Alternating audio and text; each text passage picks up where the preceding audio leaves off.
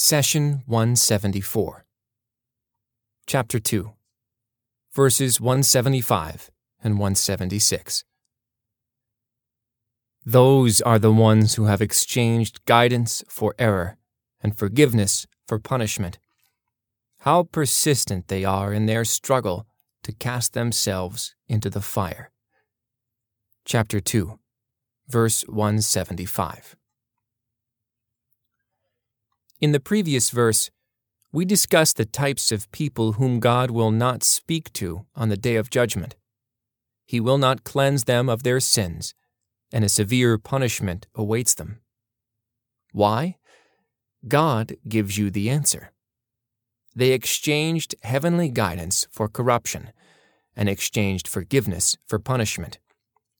This brings up a point that we should keep in mind.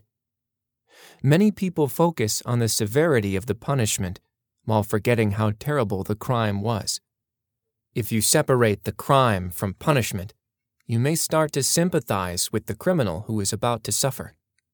Hence, when you see a punishment, it is important to recall the offense that led the criminal to this. This is especially true when a fair amount of time had passed since the crime was committed as the severity of the crime tends to be forgotten with time. It is always advisable to hasten the punishment as soon as a person is proven guilty.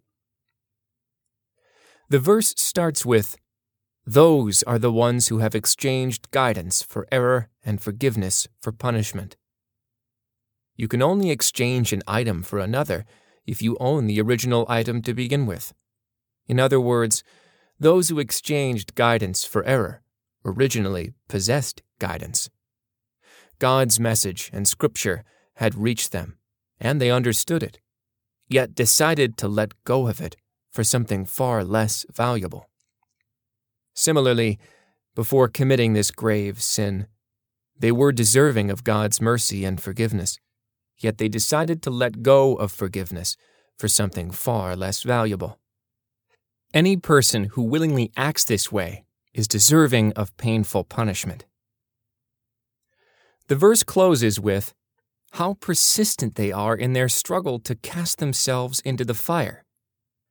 God is reminding all of us how terrible hellfire is.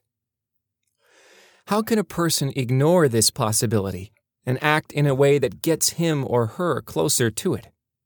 How can a person take actions that exchange forgiveness for fire? Does he or she have any hope of tolerating the fire? Does he or she think that they are tough enough to handle such punishment?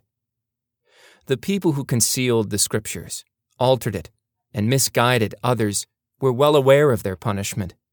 Yet they astonishingly marched forward and insisted on their sin, as the following verses illustrate. So woe to those who write the scripture with their own hands, then say, this is from God, in order to exchange it for a small price. Woe to them for what their hands have written, and woe to them for what they earn. They say, The fire will only touch us for a few days.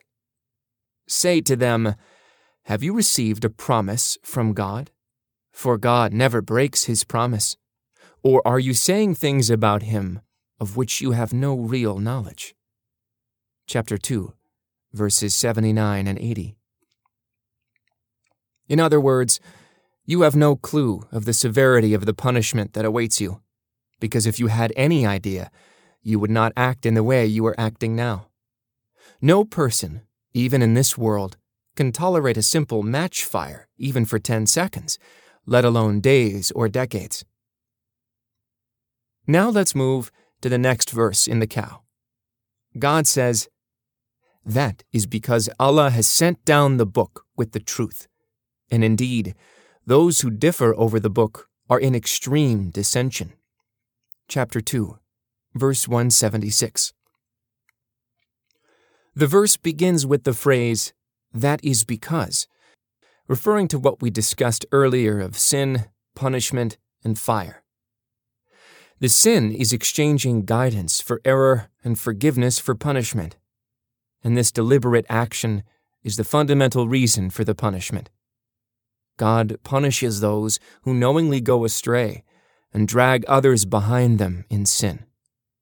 They are well deserving of hellfire, because they acted out of malice, not ignorance.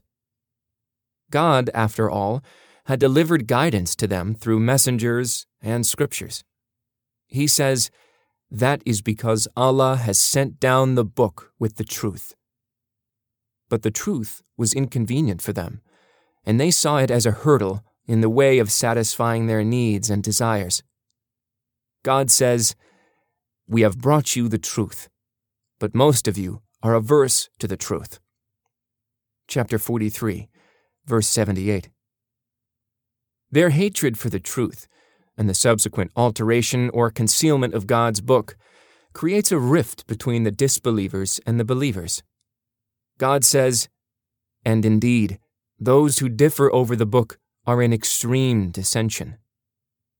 Had the difference and discord been in materialistic or worldly matters, it would have been easy to manage and sort out. However, when the divine values and teachings are distorted, the result is a large abyss between the two groups. God will sort out these differences as illustrated in the third verse of chapter 39. God Himself will judge between them regarding their differences. God does not guide any ungrateful liar.